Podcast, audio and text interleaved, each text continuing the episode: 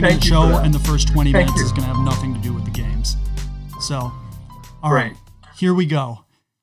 Welcome, people, to Take the Points College Football Podcast, Week Eight, I believe. I don't, I never know anymore.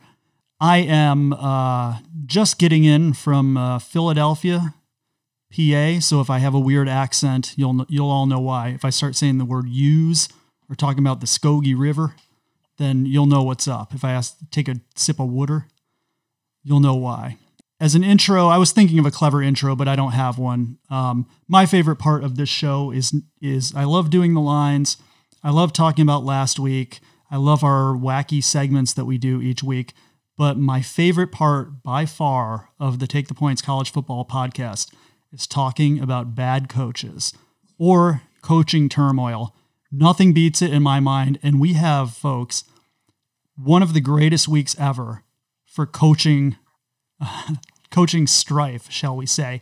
We happen to be sitting here with the bad coaching expert, Ryan Spillett, live from Phoenix, Arizona. Ryan, you're starting the show. You're coming in hot. Ed Orgeron, Brett Bielema, Nick Rolovich. Take us through what has been an incredible week of crazy coaching. It's uh, it's a dream come true, Tom. It's we've always kind of joked about the tarmac report and how often these come true, but we can't even get through the season now. Like they're just dropping like flies and it's amazing. It's great uh, for me personally because hopefully we're going to get some new coaches in some new blood hopefully. And uh, also it just allows us to do even more with the tarmac report so, so i'm so, excited about that so where do you want to start with these guys well Coach O, we knew this was coming. Uh, he knew it was coming. Listened to a podcast with um, uh, Bruce Feldman, college football guy, and he was saying that he talked to Coach O before the Florida game and was like, "Hey, if you win this game, do you think that you know that can save you?" And he's like, "No, I have. I think this is a done deal." And then they beat Florida, and he goes and, and like talks to him after the game. He's like, you just beat ranked Florida like with half a team for the second year in a row. You think like this saves your job, and he's like, no. He's like, I'm I'm I'm gone. This is over. So if the reports are true about Coach O hitting on pregnant administrators' wives at the gas and, station. Don't leave that. yeah, out. and then amongst other things too. Apparently, he was bringing these these skanks to like the office There've been like there've been a lot of off the field issues, shall we say? Yeah, like apparently these random women that he's been hooking up with, which by the way, he's sixty, and like these random women he's hooking up with. Apparently, he wants like people to like know that he's hooking up with like forty year olds, so he brings them to the office, and they like they're like hanging around. So like, yeah, he's he's checked out. He has very um, very strong like recently divorced dad energy. Yeah, he's going to get $17 million buyout.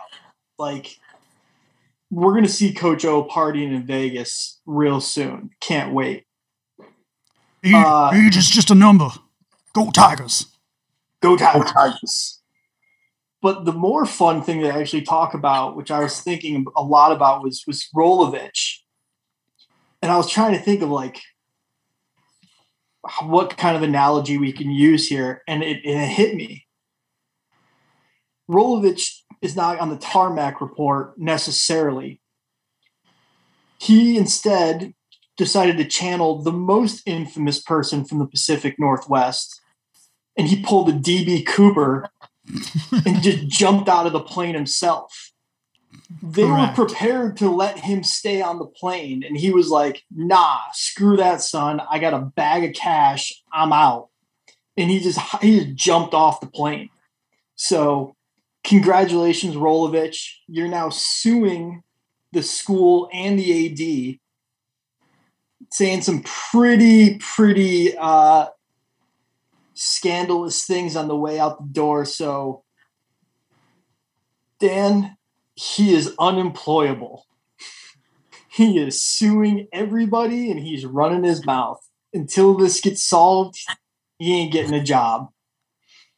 I That's heard. True. I I, I want to get Dan's take on this, but I heard that um, he got fired essentially and just walked out, like never said goodbye to the team or anything, just like out the door. So Dan, that, you think you think he'll get another job? Four of his job? Assistant coaches, real, real quick, four of his assistant coaches he convinced to go with him, like straight up Jerry Maguire style. Like who's coming with me? And they're like, yeah. Well, coach. they were also unvaxxed, right? Yeah, because he was like, "Don't do it," and they're like, "We won't," and then they're all gone. So I have a weird sense of admiration for him because there have been so many fake anti-vax guys, especially in the media. There's so many guys who um, are like, you know, medical freedom. You can't make us get this, and then you find out two days later, like they've gotten the vaccine and a booster shot seven months ago. As stupid as I think his principles are, he he lives it. You know, he actually means it. He gave up a ton of money to do this, to stand by his principles. He's not just saying it. So, in a weird way, you know, if you're going to go down this route, you know, I like guys who do it genuinely. Yes, but his logic is completely flawed because he's saying it's for religious purposes because he's a devout Catholic Meanwhile, the Pope is like, this vaccine is a gift from God, and taking the vaccine is showing love to your neighbor, which is the most important thing in our religion, and you should all get it. And he's like, nope, I'm super Catholic. I'm not going to take it. The Pope says to take it, then you freaking take it. Yeah, but like, you know, I mean, people are lunatics about the Pope but this is the one thing they don't want to listen to him about. Well, they don't like the new pope. I mean, this is getting off topic for football, but the pope said something when we were growing up. His word is the voice of God, and you do it. But then this new pope comes in. He's like, we should be nice, slightly nicer to gay people, and they're like, we don't have to listen to the pope. You know, it's just a suggestion. Dan, you believe that Nick Rolovich is going to have a job by Christmas. Me and Ryan think he's unemployable, at least for the near term.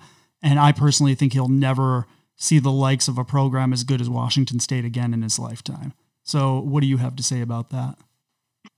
Well, uh, this is kind of going to change because of that lawsuit. If it wasn't for the lawsuit, he'd be hired as soon as the season ends by a non-power five school. But um, because of the lawsuit, it'd probably be one more year, and then he'll go to like, you know, I don't know. Like, uh, let me think here. Uh, any team in like the Mountain West, they'll be like UNLV, like hmm. in like two years after they've had enough of going like two and nine every year, they'll fire their coach, or like Utah State, like there'll be something like that. But he'll be a head coach again for sure in a place that doesn't care about vaccination. So it's just going to take some time, but the the lawsuit will um, definitely be like a one year probationary period.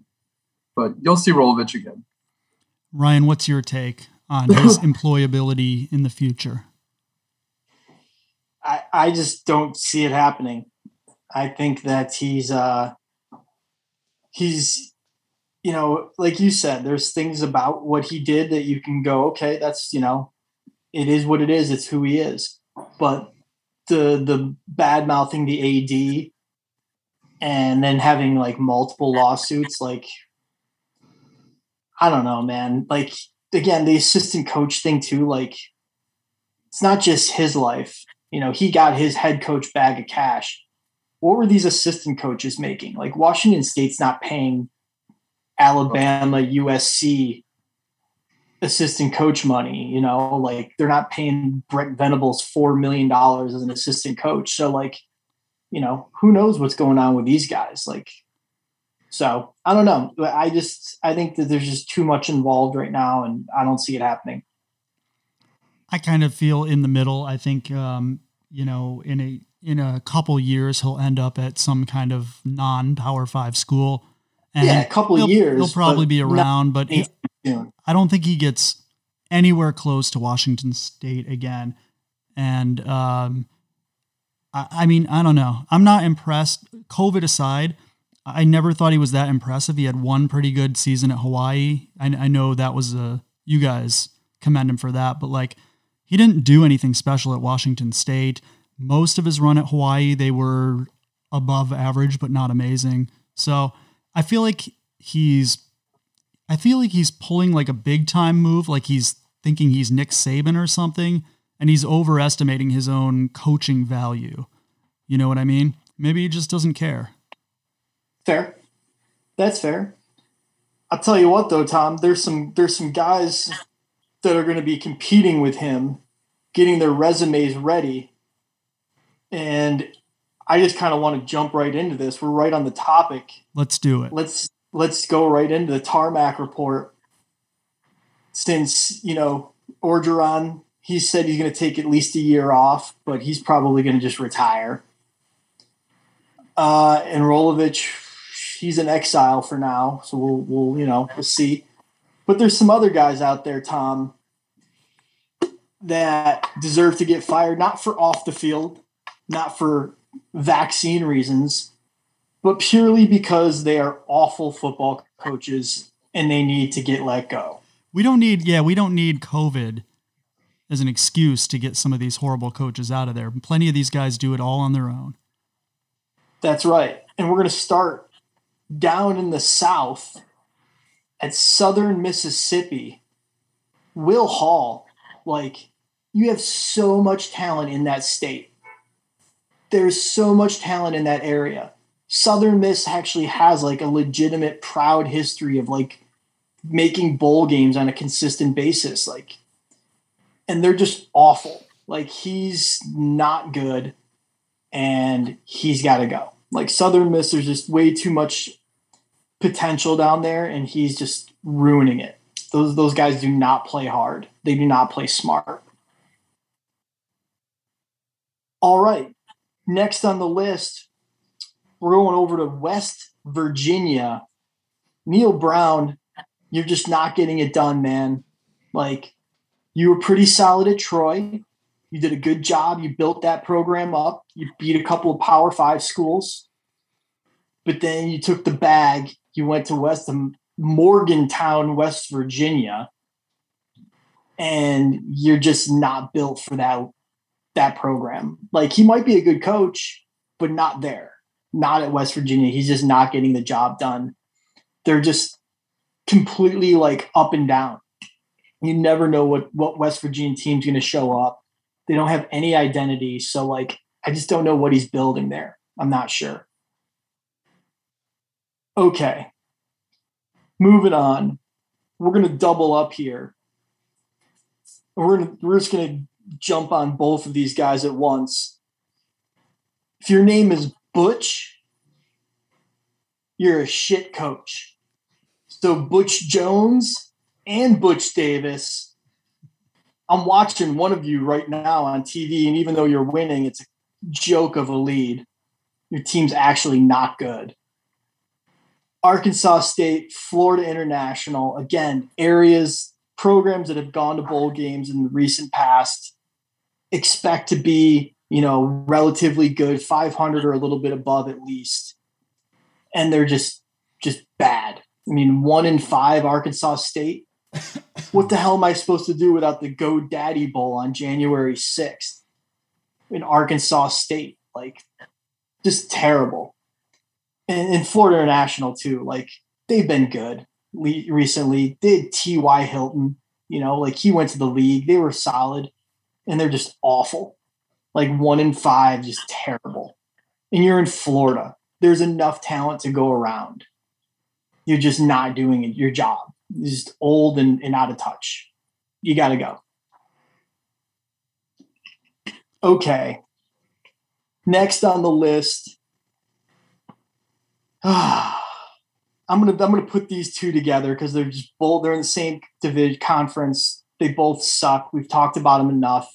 Bielema, Frost, you're both clowns. You're both gonna just you're done. Like get a realtor, make sure their commission is low. Don't get an expensive realtor because you might not be able to afford it. And you know, just start shopping around for coordinator positions. Get that playbook tuned up, Scott Frost. You're the offensive coordinator for Nick Saban in two years. enjoy. Yep. Mm-hmm. All right. I would say Wisconsin's on. offense hasn't been great. Maybe they'll have an offensive coordinator position available that Bielema can yeah, take. Bielema can just waddle back over to Madison. He'll love it there. It They'll could just be Wisconsin could be like a greatest hits album. They'll have like Barry Alvarez at the AD. Bielema could be the coordinator. Paul Chryst could be there. Jim Leonhard's coaching D. Is I want Jim Leonhard to be the head coach. Can, oh, can yeah, Jim Leonhard yeah. please be the head coach of Wisconsin? Can we just get this over with? Like that guy's awesome. Is Paul Chryst? Uh, this is an aside from the tarmac, but Paul Chryst is he good, bad, okay? I feel like he's okay, but not to the level they need there. No, I mean he's a figurehead. They're their team built on on defense and running the ball, and like they're just gonna get guys that can that can run the ball. And Leonhard has a great D. Like he does all the coaching. So I don't know. I don't know what Chryst does because if he doesn't run the D, he sure as hell shouldn't. Hopefully, he's not running that O. And if he is, he's got to go. Just let Leonhard run the team and, and bring in a young coordinator who can modernize Wisconsin. You can still run the ball, but there's other ways to run the ball. So both programs they got to get changes. Next on the list, we're going down Tobacco Road. I know you're a basketball school, Duke. I know you, Coach Cutcliffe is respected by the Manning family. But my goodness, Duke football is atrocious this year. They're so bad. Just getting run out of the building by like Virginia.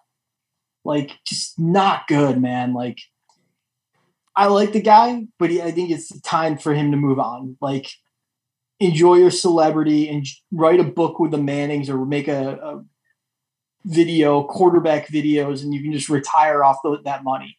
Like, get all the Manning brothers to just like help you make a video on quarterbacking, like an instructional tape, and you'll make tons. Like David Cliff and Tom Emanski team up. Yes, Cutcliffe can be the new Emanski. All right, number one on the list yet again. If it ain't broke, don't fix it. And if they're not going to fix it, just keep harping on it. He's getting fired. Sorry. Go ahead. Down to South Beach. Everyone knows what it is. Manny Diaz, you have got to stop ruining this program. Just ruining it. It's so brutal to see he's so bad. Like he's just he's got to go. So I know it's a long tarmac. That's eight coaches, but some things needed to be said. Can I say, speaking of Miami football, uh, not not a banner week for Miami. It, we can say that every week this year, but um, I'm thinking about the Washington football team. You know, they were caught up in that Jon Gruden scandal, and to deflect attention, they had the genius idea of retiring Sean Taylor's number, which is a good idea in theory, but not when you plan it like four days ahead. The family didn't hear about it until like a, a few days before they were going to do it. And then they did it in front of a row of porta potties. And uh, the owner of the Redskins, the owner of the Washington football team, showed up in a hoodie to greet the family. So, not their best move, uh, especially oh, if you're trying. Worse. I mean, there's even okay. more. Go for it. They did like a pregame thing. No one spoke. They just did like they walked on the field, made like an announcement, and that was it. And then the place in the field where they painted like the number on the field, that was roped off for VIPs, which included the Mahomes family and Patrick Mahomes' little brother was on TikTok doing like TikTok dance videos on Sean Taylor's number on the field, like on the sideline. He had to like come out and apologize and be like, I didn't realize what I was doing, like where I was. He's an idiot. Like, yeah. Like this is like the third time, by the way, in like through five weeks of the NFL season that he's had to like apologize for doing something dumb. So yeah, that was like they just Sean Taylor is a personal favorite of all of ours. Yeah. And that was just uh, did not do him service at all. I mean, we say that 0-1 Miami team is um, conservatively among the best three teams of all time, maybe the best of all time, and um, yeah, to honor him in that way, we don't we don't love it. But especially with all that's going on with Washington, all that's going on with my, Miami University of Miami, like bad timing on on that. and seeing it just reminded me though of in a weird way, even though it was a joke, just seeing it was like, oh yeah, remember how goddamn good Miami used to be? Oh yeah, I got in a little bit of a YouTube rabbit hole. Not gonna lie, watching some highlights. It's, it's pretty good. All right. I feel like we've uh, we're halfway into the show and we've we've covered all the good stuff. We probably should get to some lines, but uh, Dan, is there anything you want to talk about from last week or anything football related you want to discuss before we break down the lines, or shall we get right into it? Um, I think we can go ahead and get into it. I don't really remember last week. Uh, Clemson looked terrible, but found a way to beat Syracuse. Georgia is just ridiculous. Kentucky played well, by the way. Uh, Kentucky actually played well in defense. Yeah. They they called a good game. Uh, they're just uh, Georgia's ridiculous. And I would like to talk about Purdue. As mentioned at the last second on Take the Points last week, Purdue's good for one upset every other year. They have the most wins of any program as an unranked team over the top five by a large margin.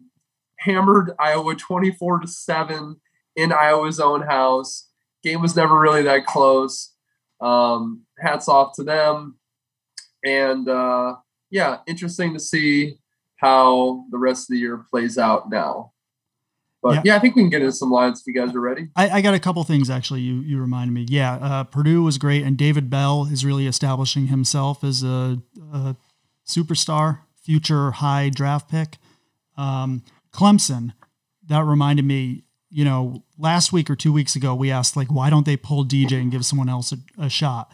Well, we crack. I cracked the code with some googling, which is that their only other real prospect who has any kind of like time with the team uh, got an Achilles injury, so he's not available.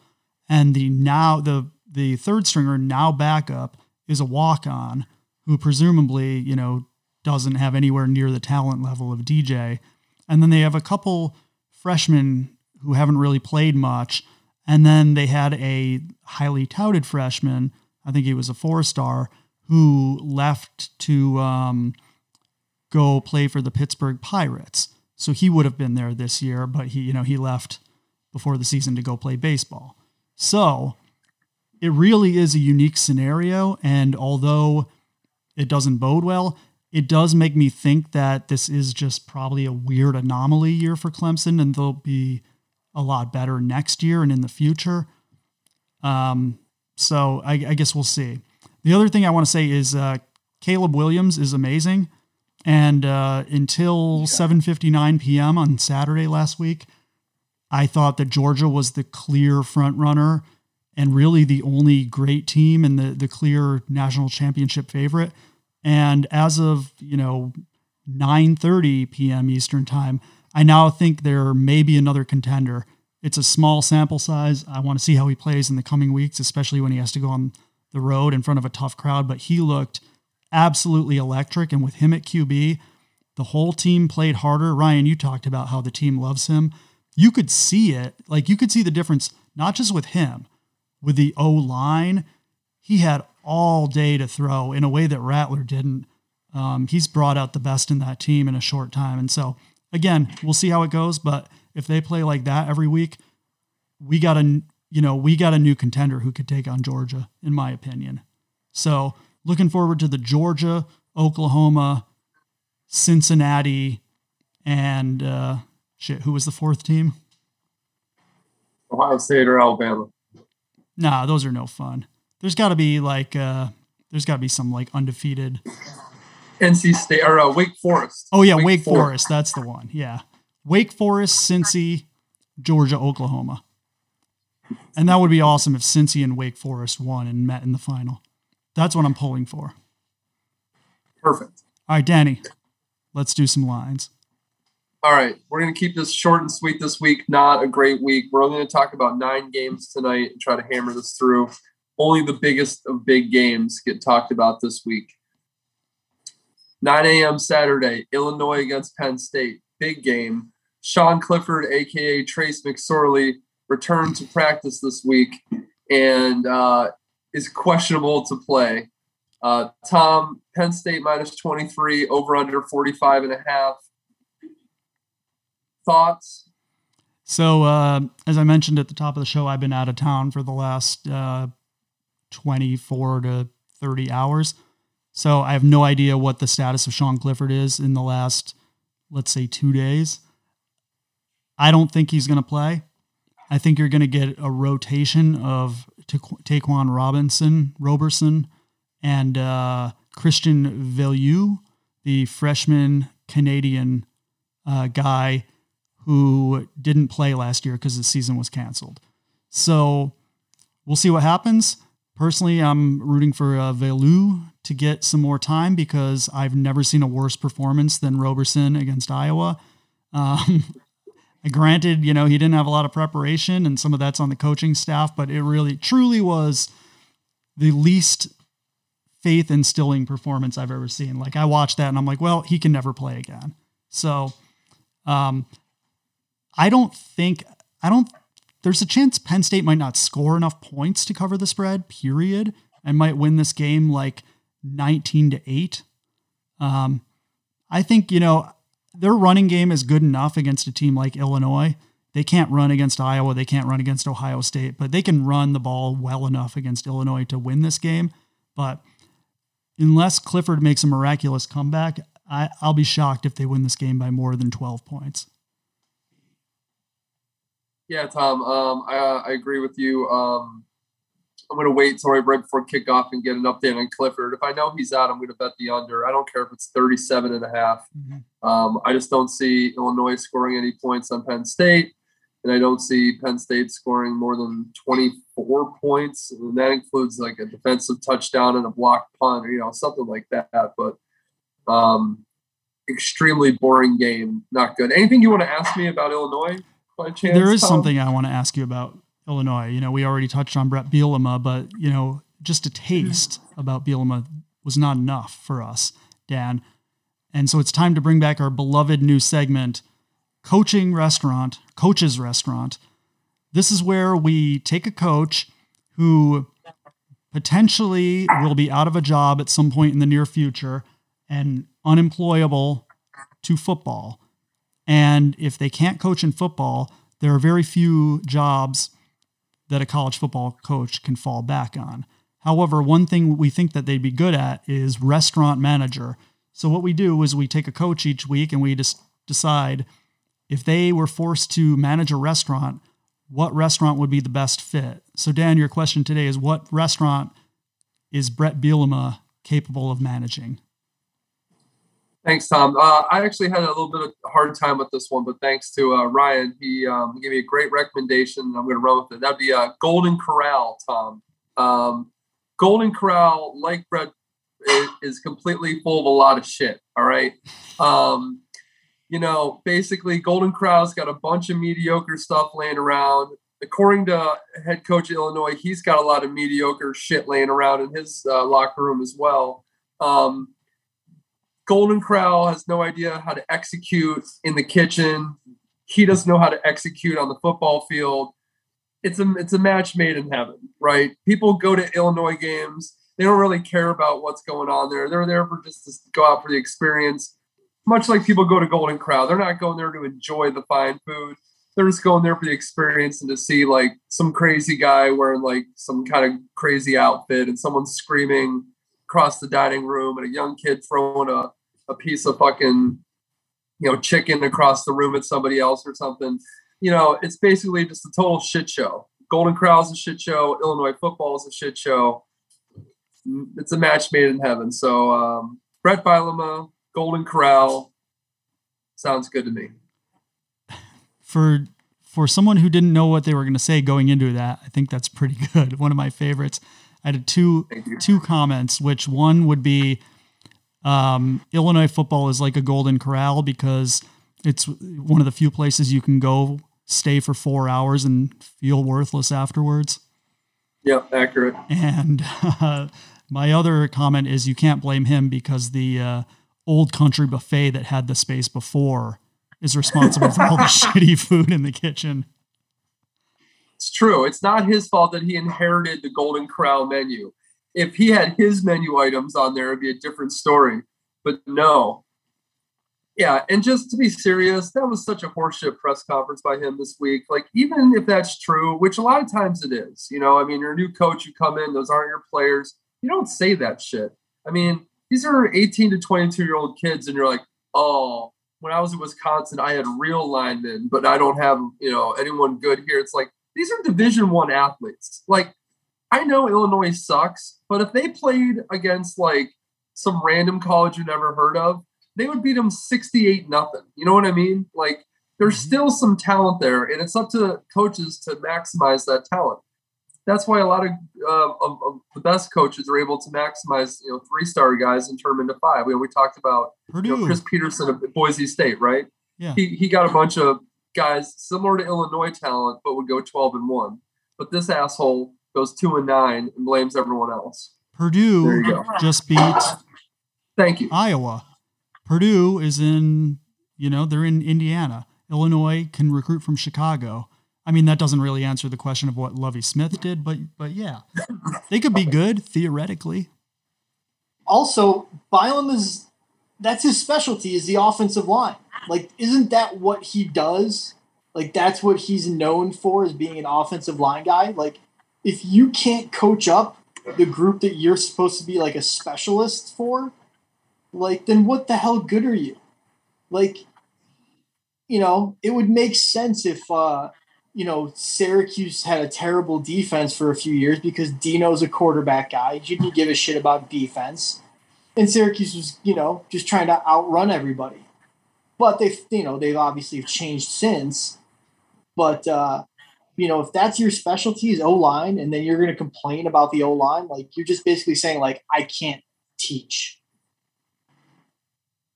Yeah, it reminded me of the um, like the hot dog meme. We're all trying to find the guy who did this. Um, Dan, before we move on, we don't have to pick the game, but uh, tomorrow night, UConn hosts Middle Tennessee State at Rentschler Field. The Husks got a big win against Yale despite being a three and a half point underdog last week. What do you have to say about your Huskies? Huge win over the losers from New Haven. Uh, way to establish that they are the top program in Connecticut. Um, hats off don't to the rule, Husks. Don't rule out Central yet. Look, I'm confident UConn is, is the number one premier program in the state of Connecticut now. So I can I can uh, sleep easy. Nice job by UConn. All right, next line.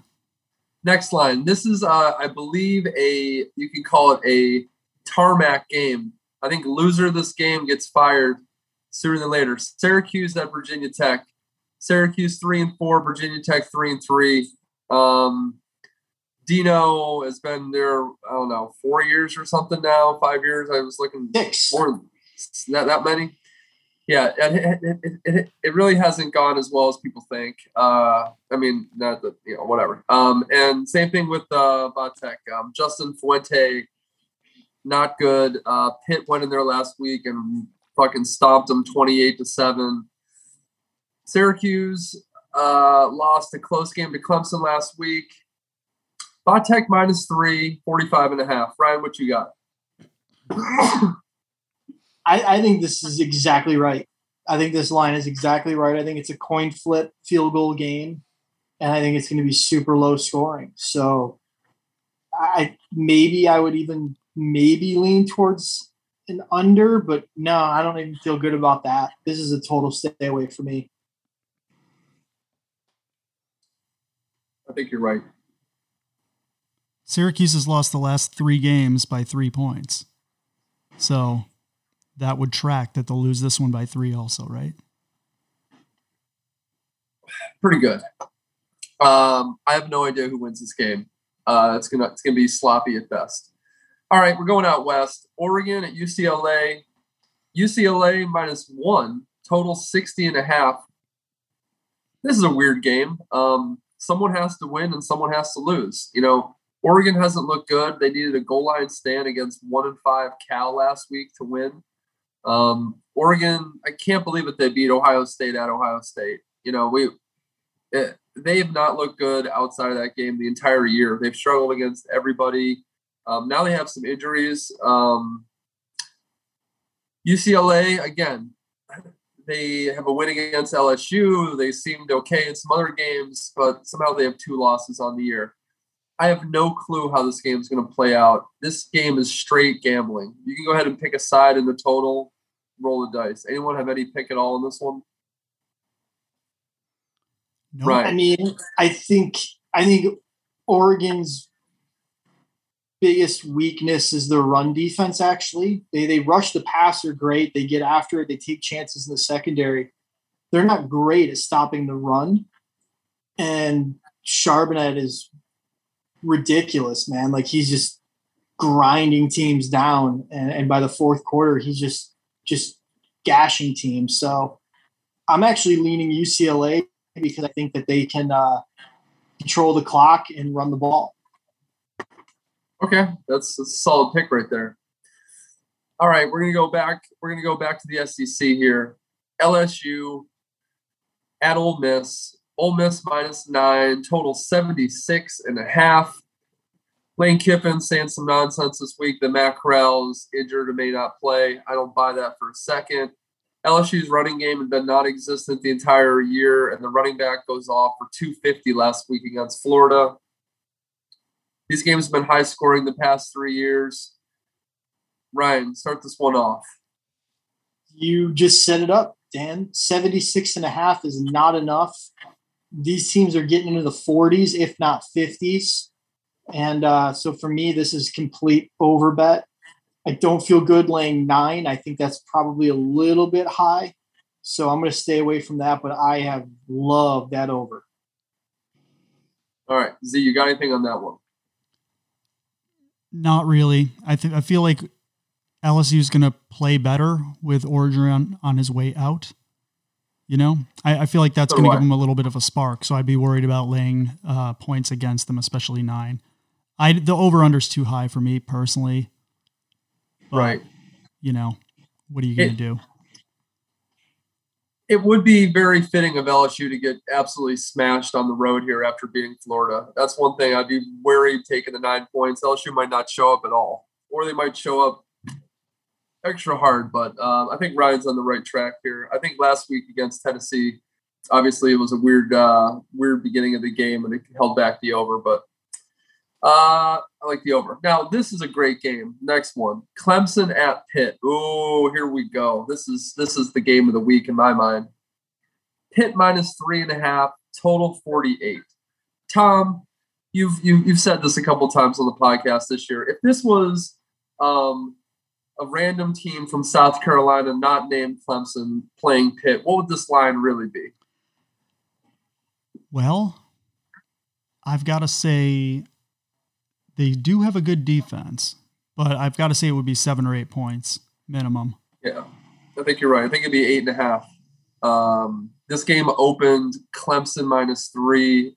It quickly went all the way to Pitt minus three and a half, and it's kind of hung there. Um, Kenny Pickett, 21 touchdowns, 69% completion percentage, fifth best Heisman odds, future quarterback of my Pittsburgh Steelers. They're going to uh, erase some um, frustration on Clemson in this game. I think Pitt wins this game. I think they win by 10 points or more. I love Pitt this week. This is the only problem, of course, is their coach. You can never really trust Narduzzi. Uh, it's been a while since we've mentioned him, which means he's probably due to fuck one up really bad. But um, you know, from a Clemson perspective, to have to go at Syracuse last week on a Friday, and now they go back up to Pitt. That's two road games in a row to the Northeast in a row. I think they'll be kind of happy with one and one. I know that sounds crazy in college football, but for how bad this offense is, um, look, Clemson is not going to improve on offense. This is six games now, and they, they can't score more than 21 points against a real FBS team. Pitt's defense is actually good. And I wouldn't be surprised to see Pitt win maybe like 27 to 13. That, that's rough guess in my mind. So load the clip on Pitt and have some fun. Okay, moving on. Scrolling down the list. Not a lot of games this week. Let's see what else we can find. Here we go. Tennessee at Alabama. Alabama with a nice win last week against Mississippi State. Uh, they took out their frustration. Tom, good call on that one. It's it's Alabama too minus, easy. Yeah, well done. Uh, Alabama minus twenty five, total sixty seven. Uh, Hendon Hooker is questionable. That means Joe Milton, who ran the worst hail mary of all time to end the Ole Miss game last week? I think so. Uh, will be uh, could possibly be in at quarterback. Like the Penn State game, I would recommend waiting to right before kickoff for this one. If you get word that Joe Milton's starting, just take all the money you have, get cash advance on your credit card. You know, take your belongings and put them on Craigslist, whatever it takes and just shove it all in on Alabama. They're in fuck you, uh, or as I like to call it, Ohio State mode, where you lose a game and then beat everyone else by 55. Um, Tennessee played a physical game. They had some off the field nonsense. Joe Milton can't throw a football. And if he's starting, Alabama wins this game 59 to 6. If Hooker plays, who knows? Probably Alabama still covers. But if Milton plays, Oh my God. Put it all on there. Tom, you got anything to add on that one? Well, number one, Ohio State mode is definitely going into the permanent lexicon of take the points. Number yeah, two, um, it just occurred to me that um, you picked Pitt in the previous game, but uh, I don't think you picked the over under. And I really want to go back and emphasize that you should take an under in all Clemson games going forward. Um, Probably right. Number three, yeah, I, I don't know. This line seems about right. I think Alabama beats them pretty easily. You know, if uh, Hendon Hooker's the QB, I actually think he's all right. And 25 seems about right. If Milton plays, then yeah, lay it. Excellent. Ryan agrees. I can see. I also like it, it might sound weird, but I think an under of 67, under 67 seems right because while Alabama will probably score like 49 on their own, I think Tennessee only gets to like 13. Yep. All right. Uh, next game is not one that will stand out to you, but I want to talk about it for a second. Western Kentucky at Florida International. We talked before the year about Western Kentucky transferring in the new coaches and quarterback and all that. Western Kentucky's quarterback uh, has 26 touchdowns already this year. They score a billion points. The first five games of the year for Western Kentucky all went over. Last week they're on the road against Old Dominion. At the last second, Old Dominion went with a true freshman quarterback because they knew they were going to lose the game. The game went under last week, but only by about 10 points, uh, despite Old Dominion having zero offense. This week, Western Kentucky travels to Florida International, which is played in, I believe, Florida, where the weather's good. This total for this game is 77, and it's going way, way over. Let me break this one down to you real quick. Florida International can't play any defense whatsoever. They have the worst defense in the entire country. They've given up 45 to Charlotte, 58 to FAU, 31 to Central Michigan, 54 to Texas Tech. That's the past four weeks at the same time, they've scored 21, 27, 21, and 33 in those games. This game is going over 90. You have the Dan P lock of the week here over Western Kentucky, Florida International. This might be like 35 24 at halftime. Like a good school, like old school uh, Oklahoma State, Texas Tech game from like 2009 or something like that. Uh, I can't stress how high scoring this game is going to be. Western Kentucky throws every play. They don't even run the ball at all. And FIU already plays in 80 point shootouts, but this is a whole nother level. It's a four o'clock game, which means it's a night game on the East Coast. Unless there's a torrential downpour, 90 points minimum. This might be a 100 point football game. I just want to put that out there. I just had to mention that. That's one of my favorite plays of the whole week. Yeah, I love it. Good uh, information. Thank you very much. Um, okay, uh, two more games to talk about. Speaking of Ohio State, Ohio State at Indiana, Ohio State minus 21, total 59 and a half. Tom, take it away. Uh, Mel Tucker, if you're listening, which I'm sure you are, get your agent on the phone, make a call to Louisiana State, take as much money as you can get, and take that job now because your Michigan State undefeated top 10 ranked team barely beat Indiana, a team that's going to lose by 38 points to Ohio State this week. And then you're going to have to play Michigan, Penn State, Ohio State, not in that order, but you're going to play all those teams and you're going to lose to all those teams unless Penn State is playing Roberson. Um, and people are going to see that you're a above average Michigan State team and that maybe you're overvalued. But if you can get that job now when you're a hot prospect, I say take it. Take the money and run, in the words of Steve Miller, a song that you'll want to learn if you become the coach of Louisiana State. Uh, Ohio State's going to dominate this game. Indiana's been awful all season. They hung with Michigan State, which is an indictment of Michigan State and not a credit to Indiana. And, you know, it's just not their year. And Ohio State, as we said, is in absolute revenge mode. So wouldn't be surprised to see them get the land, not just get the over, but I'm going to say they land exactly on the 59 number 59 Correct. to 21. I completely agree, Tom. This is the old Ohio State and over hook play that it's got it written all over it. Uh, Ohio State should be up 21 by halftime and then they'll roll Indiana to impress pollsters. This shit's been going on for 15 years. This is this is Ohio State's script to a T right here.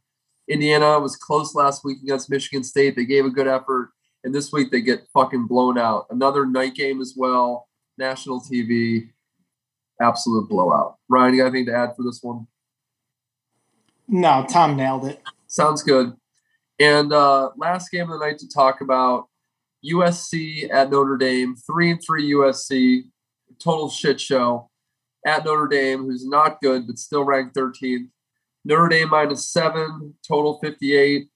The only reason I mention this is because it's a yearly classic game and it's the night game on NBC.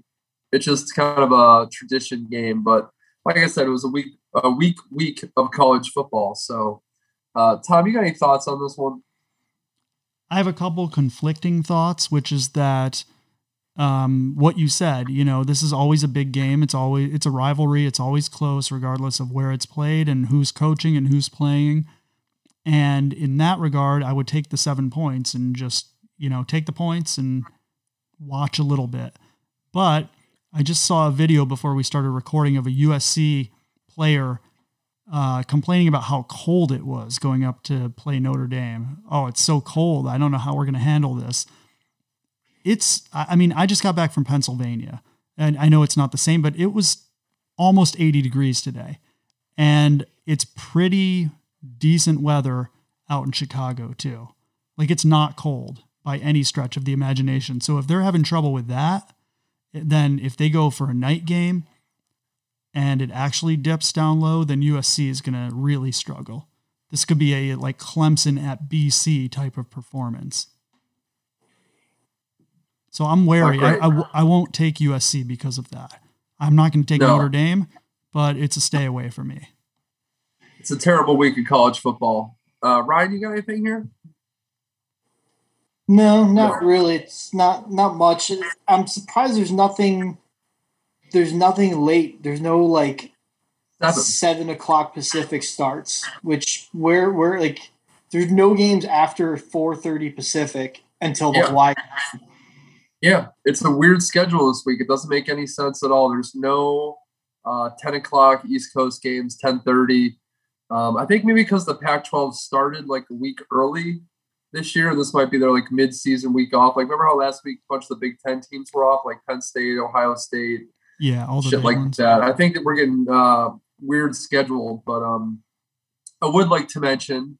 Uh, I just have to put this out there that Hawaii played Nevada last week, and, and Hawaii scored no points in the second half, and that wouldn't have happened under Nick Rolovich. I'm just saying, but uh, it is a disgrace when Hawaii football unders are coming in. Um, but yeah, uh, they are playing New Mexico State, I believe, for the second time. They play them twice this year, which is the biggest schedule anomaly I've ever seen. Is that That's right? right, Tom. I don't know Yes, about they that. Hawaii. I swear to God, Hawaii is playing New Mexico State twice this year. Yeah, they've already beat them once, 41-21, and now this is the second time they're playing New Mexico State. So if you want to get bowl eligible, just play New Mexico State twice, and then don't tell anybody. How how did that happen? I don't know. It's the weirdest thing. I don't. I don't get it. I don't know how this is legal. But watch Hawaii get uh, bowl eligible just because of this. So Hawaii's going to win this game, go to four and four. But if you take away New Mexico State, they're really a two and four team. So unbelievable. One more so game anyway, I want to raise, Dan, and um, Go ahead. I'm trying to find the line on it, but uh, Cincy, Cincy at Navy, 28 point line, only 49 on the over under. Um, I don't know much about a Navy. I mean, do they have some great defense? It seems like Cincinnati is in No. Ohio State mode also. So I'm tempted Memphis to take that worked over. them last week. I watched that on TV. Yeah. So so Navy blows. so I, I like an over in that game. I Very I would have I would have put the Navy coach on the tarmac report, but I, I kept him off out of respect for the service. That's nice. Very good. Um, yeah, so that's pretty much this week in college football. Not great. Next week, a much better schedule. Um, that's all I got. You guys got anything else to talk about? The only other thing I can think of is our uh, Council of Elders. You know, we did a Council of Elders for Miami last week. You know, who are the five um, city celebrities that we could gather together to help the team rebound? And uh, I want to get your take on whether there's a potential Council of Elders team we can help out. I know, you know, UT's been struggling a little bit. I feel like we could get a good Council of Elders for Austin, Texas. Do you guys want to take a crack at that? I mean, I think number one is pretty obvious. Obviously, Matthew McConaughey is the leader of this group, but we need four other Austin, Texas celebrities who can be our council of elders to to turn around the Texas program. Oh oh, I got you, Tom. I got a list written down already. All right, do it. M- McConaughey obviously at one. Two, Vince Young. It's got to Thank be. Vince Young. He's mandatory. Yes. There's always got to be one. There, well, at least based on the one time we've done this, you know, there's always one uh, former player representative, and usually, you know, the rest of our local celebrities. But there are no rules, so hit me with number three. Number three, well, well after going with McConaughey, the stoner hippie, and V- VY, drunk at Cheesecake Factory, we got to toughen up our elders. We got to get it tough. So we're going to go to the Texas rattlesnake himself, Stone Cold Steve Austin. Very nice. He has to go on there. But then we want to mellow it down a little bit. We don't want to get too crazy. And McConaughey, being the leader, needs a, a buddy to hang out with. So Willie Nelson, you put the elder in Council of Elders. Beautiful. You're in. And then the last one, I kind of struggled. I thought about it. I did a little research. And if we're going to be, you know, we need some smarts, we need some worldliness, some leadership. I'm going to go with Dan Rather oh, of of Austin, Texas. He's from Te- Austin. Uh, I'm going to put Dan Rather as the fifth member of the Council of Elders, so we can get some real intellect on that group. I didn't realize he was from Austin. Wikipedia. What's the frequency? I so, we got so to recap: McConaughey, VY, Stone Cold Steve Austin, Willie Nelson, and uh, why am I blanking on the one we just said? Dan Ra- Dan, Dan Rather. Rather. I like he it a got lot. the he got the spot that used to be Lance Armstrong's, but you know he's disgraced. Correct. Yeah. I'm surprised. I, I thought Joe Rogan was going to make the list. He's a transplant, of course. Yeah, he's he's fake Austin. Yeah. right. Elon Musk.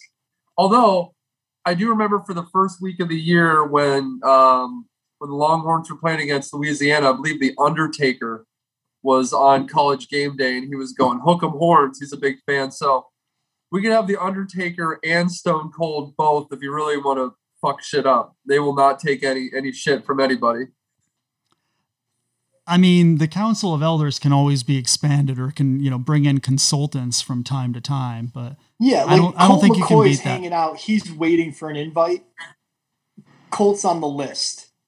yeah, he'll take, you know, it's a rotational thing. If VY drops off, Colt will will step in there. But Yeah. Like Willie Nelson's 106. Yeah, Ricky At Williams is there to accept Willie Nelson's spot weekly meetings at the Cheesecake Factory in Austin, hosted by wow. V, v Young. Obviously. Vince one. No, we got to go to Vince Young's Steakhouse, bro.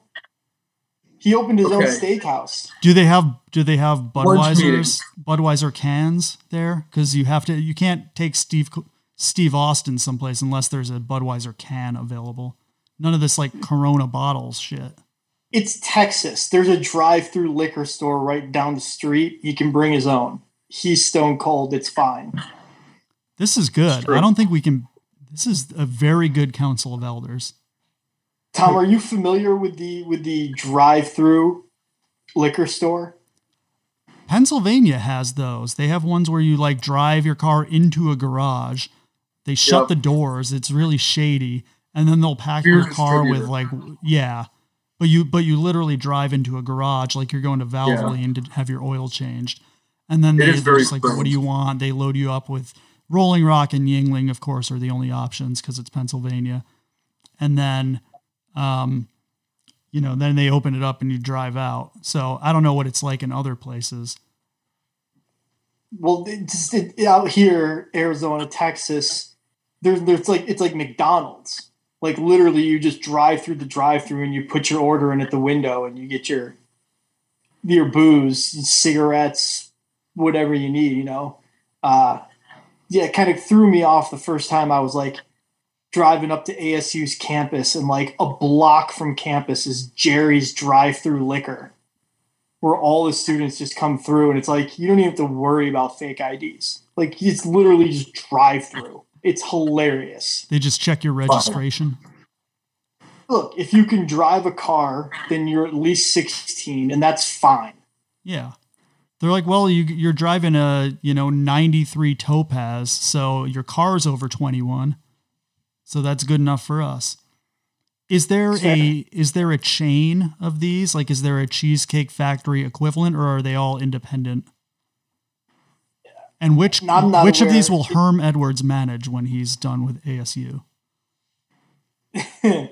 well, we'll get, we're going to get Herm on the list, Dan. Don't worry. He's, oh, he's oh, coming. Yeah there are people in Arizona calling for his job after giving up 28 in a row in the second half to Utah last week, by the way. Big article on AZ Central saying it was a pathetic coaching job. Utah up 20 or Arizona State up 21 to 7 in control of the game with the ball to start the second half and they lose 35-21. Not the best halftime adjustments, Coach Herm. Zero. Uh, uh, and, uh, and the real highlight of the game was after Utah scored a touchdown, Herm called a timeout between the touchdown and extra point, which I'm pretty sure I've never fucking seen in 30 years of watching football. Uh, he just wanted to, you know, calm down everyone's emotions like it's an NBA game or something. Like, don't use that time timeout for a good reason. He's like, timeout after that touchdown. We we got to huddle and talk. Like that don't work like this. The so, devil made him do it total disaster of a program. All right, Speaking Dan. of that, real quick, one one thing. Uh, Washington, who's two and four, and their coach needs to go on the tarmac report next week. Uh, travels to Arizona this week, and if for some reason Arizona wins this game like uh, eight to six or some bullshit, then they should fire that loser on Monday. But just want to put that out there. Not that I think it'll happen. There are there are too many coaches for the tarmac report and the coach's restaurant to handle this year. But Dan, I'm going to do something. Usually I, I assign you a coach in advance for the coach's restaurant, but I'm going to give you a choice for next week. and we'll okay. we'll announce it right here, and then people can you know it'll be a tease for next week. First choice is Herm. Second choice is Manny Diaz. Manny Diaz. He might not be around long, so it's probably a probably a good pick. Yeah, it's gonna be Manny Diaz next week. Can't wait. I'm, I'm, i can do it right now, but I'll, I'll wait for next. Week. Okay, week. so next week, Coach's Restaurant will be Manny Diaz, and uh, I'll come up with a, a struggling program to come up with a council of elders for. I got a few ideas, but I got to think it through. All right, sounds good. And then pretty All soon right, well, we won't even talk about football games. We'll just talk about coaching. It's fine. We haven't talked about the X Files that much this year, so we're we're we're almost there. Any week now, we'll be. I, I watched some X Files last night, so I'm ready to go. I went to a Twin Peaks restaurant, and I was very disappointed to see it had very little to do with science fiction TV programming. See, was, you know, I've never been so disappointed.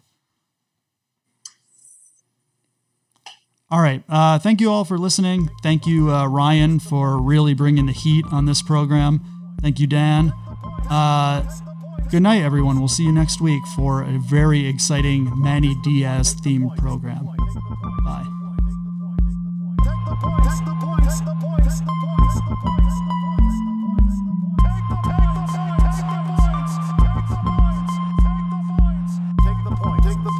point.